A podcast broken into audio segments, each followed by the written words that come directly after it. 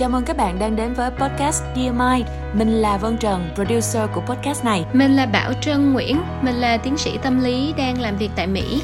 Tụi mình sẽ cùng các bạn tìm hiểu và trò chuyện về các vấn đề liên quan đến sức khỏe tâm lý trong podcast này.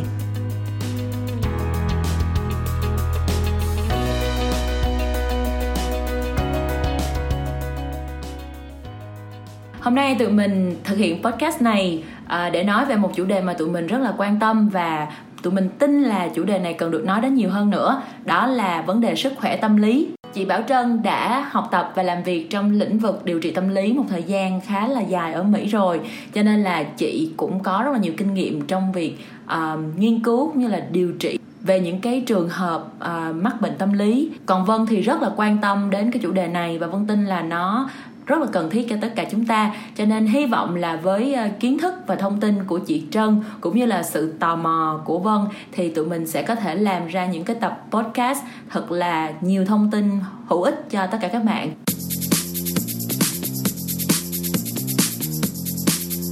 Chị ơi 90% bạn của em ở Mỹ là có đi gặp bác sĩ tâm lý. Nhưng mà ở Việt Nam thì em nghĩ là trong số tất cả bạn bè của em thì chắc chỉ có khoảng một hai người là biết đến cái khái niệm là đi gặp bác sĩ tâm lý thôi Trân nghĩ là tại mọi người chưa có biết nhiều về trị liệu tâm lý và chưa hiểu là trị liệu tâm lý là gồm những gì. Trị liệu tâm lý là một cái khái niệm khá là phổ biến ở Mỹ và ở nhiều nơi trên thế giới. Nhưng mà ở Việt Nam thì còn khá là xa lạ. Chẳng hạn như là Ủa, tao đâu có bị điên đâu mà đi trị liệu tâm lý Hay là tôi buồn quá à nhưng mà thôi tôi ráng thì tôi cũng qua được. Và mọi người thường nghĩ là khi mà một người đi gặp bác sĩ tâm lý thì người đó sẽ là làm quá lên hoặc là bị tâm thần bị khùng thì mới đi gặp bác sĩ tâm lý.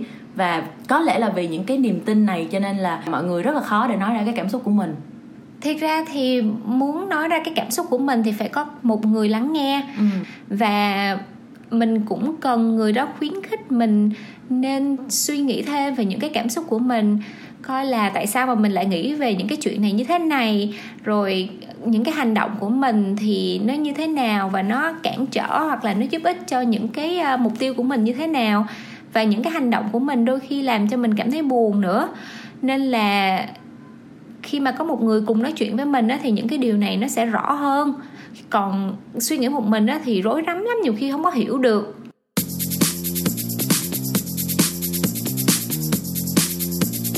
Vậy thì mình hay nói là đi gặp bác sĩ tâm lý vậy thì ai sẽ là người có thể trở thành bác sĩ tâm lý chị? Ở mỹ thường người trị liệu tâm lý có thể là người có bằng thạc sĩ người có bằng tiến sĩ hoặc là người có bằng y khoa là bác sĩ. Trân học tiến sĩ tâm lý nên trân không có cho thuốc mà qua quá trình điều trị chỉ trị liệu bằng nói chuyện thôi gọi là talk therapy.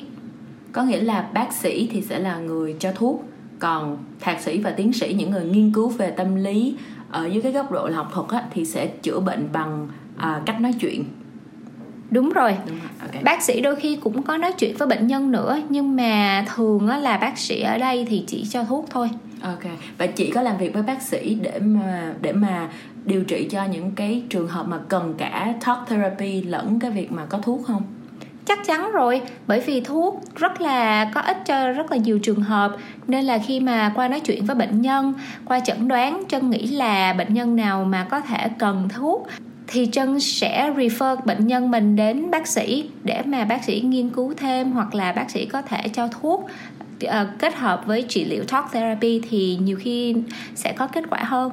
Ok vậy là một kiến thức mới đó là người điều trị tâm lý có thể là người học tâm lý học là thạc sĩ hoặc là tiến sĩ hoặc là người học y khoa và thường là người học y khoa thì sẽ có thể cho thuốc còn thạc sĩ và tâm lý à, thạc sĩ và tiến sĩ tâm lý thì sẽ là những người chữa trị bằng talk therapy và họ có thể kết hợp với nhau tùy vào trường hợp của bệnh nhân.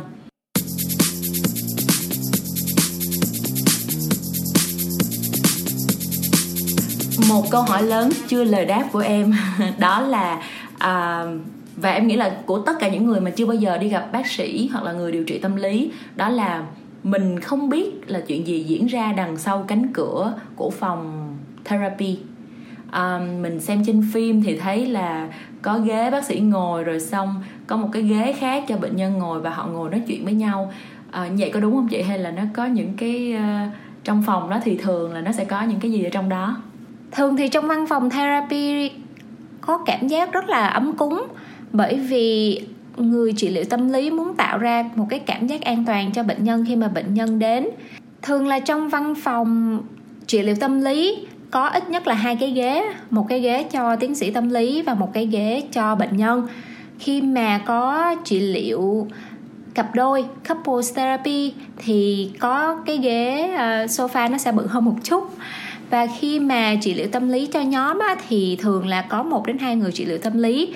Và nhóm á, thì từ ba người trở lên.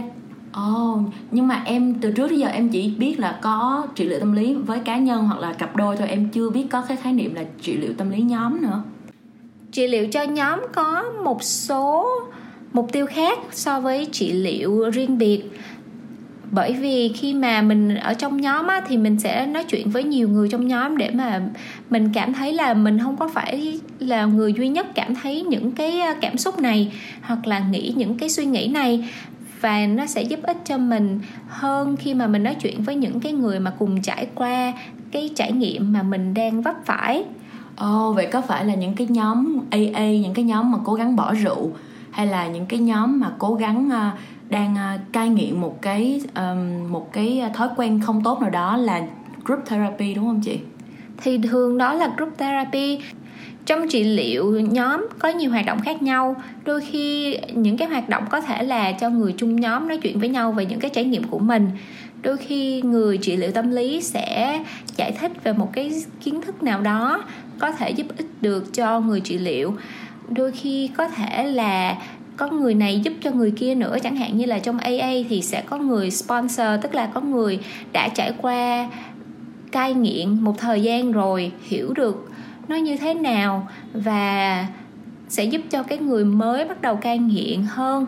Thì đó là một cái cách để hỗ trợ. cho nó mang tính cộng đồng hơn đúng không? Và em nghĩ là khi mà mình ở trong một cái nhóm mà mình thấy là mọi người đều có cùng cái vấn đề của mình và mọi người cùng giúp nhau trải vượt qua cái vấn đề đó thì mình sẽ cảm thấy có động lực hơn.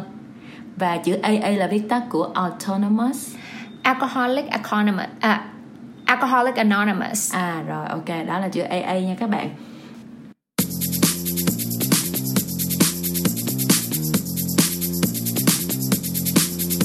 Lúc nãy thì chị có nói đến cái khái niệm là talk therapy.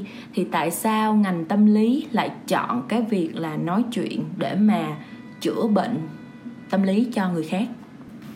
Đó là một cái câu hỏi rất là hay. Bởi vì ngôn ngữ rất là có sức mạnh. Ngôn ngữ giúp cho ta mô tả những cái trải nghiệm mà mình đã trải qua và giúp ta truyền đạt những cái điều mà mình muốn nói với một người nào khác ngôn ngữ cũng giúp cho mình liên kết với một người nào đó nữa. Chẳng hạn như là bạn đọc thơ hay đọc sách, mà cảm thấy là tác giả mô tả những cái điều giống y như là cái điều mình đang suy nghĩ hay là cảm xúc vậy. Khi bạn được lắng nghe và được một người dành thời gian nghe mình nói, thì dần dần bạn sẽ nhận ra là những cái điều mình muốn nói là quan trọng. Và khi mà bạn thấy là một người nào đó hiểu về mình hơn á thì bạn sẽ mở lòng hơn để mà nói về những cái chuyện mà mình ít hoặc là không bao giờ nói với người khác. Đôi khi những cái chuyện mà mình không có muốn nói với người khác như là những cái thất bại, những cái nỗi sợ hãi, những tổn thương, những khuyết điểm của bản thân, bạn không có dám nói cho một người nào khác biết bởi vì sợ là người ta khinh mình. Hoặc là đôi khi bạn có những cái mơ tưởng, những ảo tưởng uh, những cái chuyện mà bạn suy nghĩ bạn thích trong tình dục nhưng mà nếu mà nói ra thì có thể bị cho là bất bình thường. Ừ. khi bạn nói những cái chuyện này ra thì bạn sẽ có một người khác giúp cho mình nhìn kỹ hơn về những cái vấn đề này. Đôi khi á, thì người ta sẽ giúp cho bạn cảm thấy là suy nghĩ những chuyện này cũng là bình thường thôi à. Đâu có phải là bị khùng đâu mới là nghĩ những cái chuyện này hay là cũng nhiều người suy nghĩ những cái chuyện mà bạn suy nghĩ lắm á nên là cũng không có sao đâu. Ừ. khi mà bạn có một cái nhìn sâu sắc hơn về vấn đề của mình á thì bạn sẽ cảm thấy là giống như là bạn tiêu hóa được những cái suy nghĩ này vậy đó. Cảm thấy không có bị nghẹn nữa. Ừ. và khi mà bạn có một cách nhìn khác á, thì hy vọng là bạn có thể hành động khác hơn để mà giúp cho bản thân mình cảm thấy tốt hơn. Wow em em thực ra em cũng đồng ý với chuyện này. Tại vì um, đúng là cái việc mà sợ bị người khác đánh giá đã làm cho con người đóng cái lòng của mình lại rất là nhiều đúng không? Mình rất khi mình rất ít khi dám thể hiện và chia sẻ những cái điểm yếu của mình. Bởi vì mình sợ người khác đánh giá mình ờ, mình muốn giữ một cái hình ảnh là tốt nhất có thể trước mặt người khác và trong xã hội. Cho nên là có thể vì vậy cho nên um, khi mà cuộc sống ngày càng bận rộn rồi có thêm nhiều áp lực nhiều trách nhiệm và tốc độ của cuộc sống ngày càng nhanh và cái mật độ gặp nhau nói chuyện của con người càng ít đi á thì cái vấn đề những cái vấn đề về tâm lý và sức khỏe tâm lý càng trở nên phổ biến hơn. Dân gian mình cũng có cái câu là đẹp khoe xấu che mà. Ừ. nên là mình thấy cái gì mà tốt đẹp á thì mình đi mình nói với mọi người mình khoe. Còn những cái gì mà mình nghĩ là xấu hoặc là tệ hại về bản thân á thì mình lại che đậy lại đôi khi mình không có dám nói cho người khác những cái điểm yếu hoặc là điểm xấu của bản thân. Tại vì mình nghĩ là người ta sẽ không có còn yêu hay là thương mình nữa. Nếu mà người ta nhận hết tất cả các bản mặt của mình. Những cái bản mặt là sao chị? Những cái mặt khác nhau của mình hả? Đúng rồi những cái mặt khác nhau của mình. Trong tâm lý học thì thường á, là mình dùng cái chữ self tức là bản thân chẳng hạn giống như là mình đi làm thì có mình có một cái mặt khác. Mình ở nhà thì mình có một cái mặt khác. Đối với một số người á, thì mình sẽ có cái mặt khác. Và đối với ừ. bản thân mình thì mình sẽ có cái mặt khác. Yeah nhưng mà cái đó có là một điều bình thường không chị? Hay là đó là một cái dấu hiệu của việc không khỏe mạnh đó là một cái điều khá là bình thường. Giống như là mình đi làm thì mình không có thể nào mà ăn mặc xòe xòa như là mình ở nhà lúc mới ngủ dậy vậy đó. Ừ. thì khi mà mình đối xử với mọi người ở chỗ làm thì đôi khi là mình cũng có nói chuyện một cách nghiêm túc hơn là mình nói chuyện với bạn bè của mình. Đúng rồi. Thì đó là điều rất là bình thường thôi. Nhưng mà đôi khi mình cảm thấy là mình phải gồng lên để mà mình khác đi so với là bản thân tự nhiên của mình. Ừ. thì đó là một cái à, vấn đề mà mình có thể nhìn vào. Bởi vì khi mà lúc nào mình cũng gồng lên để cho người ta thấy là mình lúc nào cũng đẹp hết cũng tốt hết cũng dễ chịu hết á thì mình đâu có còn sức nào nữa đâu mà mình à, thoải mái được. Đúng rồi tức là mình đã dành hết năng lượng của mình vào cái chuyện là xây nên một cái bề ngoài hợp ý với cái người đối diện và mình sẽ không còn cái sức nào để sống cái cuộc sống của mình và sống theo đúng theo cái cảm xúc của mình nữa đúng không chị và thường là mình hay làm như vậy lắm ừ. bởi vì ai cũng có một cái uh, expectation một cái sự mong đợi nhất định À, đối với mình chẳng hạn như là bố mình thì muốn mình có sự nghiệp như thế nào ừ. mẹ mình thì muốn mình cưới chồng hay là cưới vợ như thế nào Rồi. bạn bè của mình thì muốn mình như thế nào chủ của mình thì muốn mình như thế nào con của mình muốn mình như thế nào. Trời em thấy mình giống đầy tớ quá chị. Ừ đúng rồi đôi khi quá nhiều người mong đợi rất là nhiều thứ của mình mà mình không có biết là bản thân của mình bản chất của mình là như thế nào. Thì đôi khi mình cứ phải là làm mọi chuyện để cho người ta vui. À vậy mình sẽ bị lạc lối. Lạc lối. Uhm. vậy là chúng ta hiểu hơn một chút xíu về một trong những cái điều rất là dễ làm cho một con người cảm thấy lạc lối và bị bối rối không biết là như thế nào mới đúng. À, mà mà vân nghĩ là rất nhiều người trong chúng ta gặp phải đó là việc sống đúng theo cái sự mong đợi của người khác. Và chắc chắn thì đây sẽ là một cái chủ đề mà được nói kỹ hơn trong một tập nào đó trong tương lai của chúng tôi. Các bạn nhớ đón nghe nha.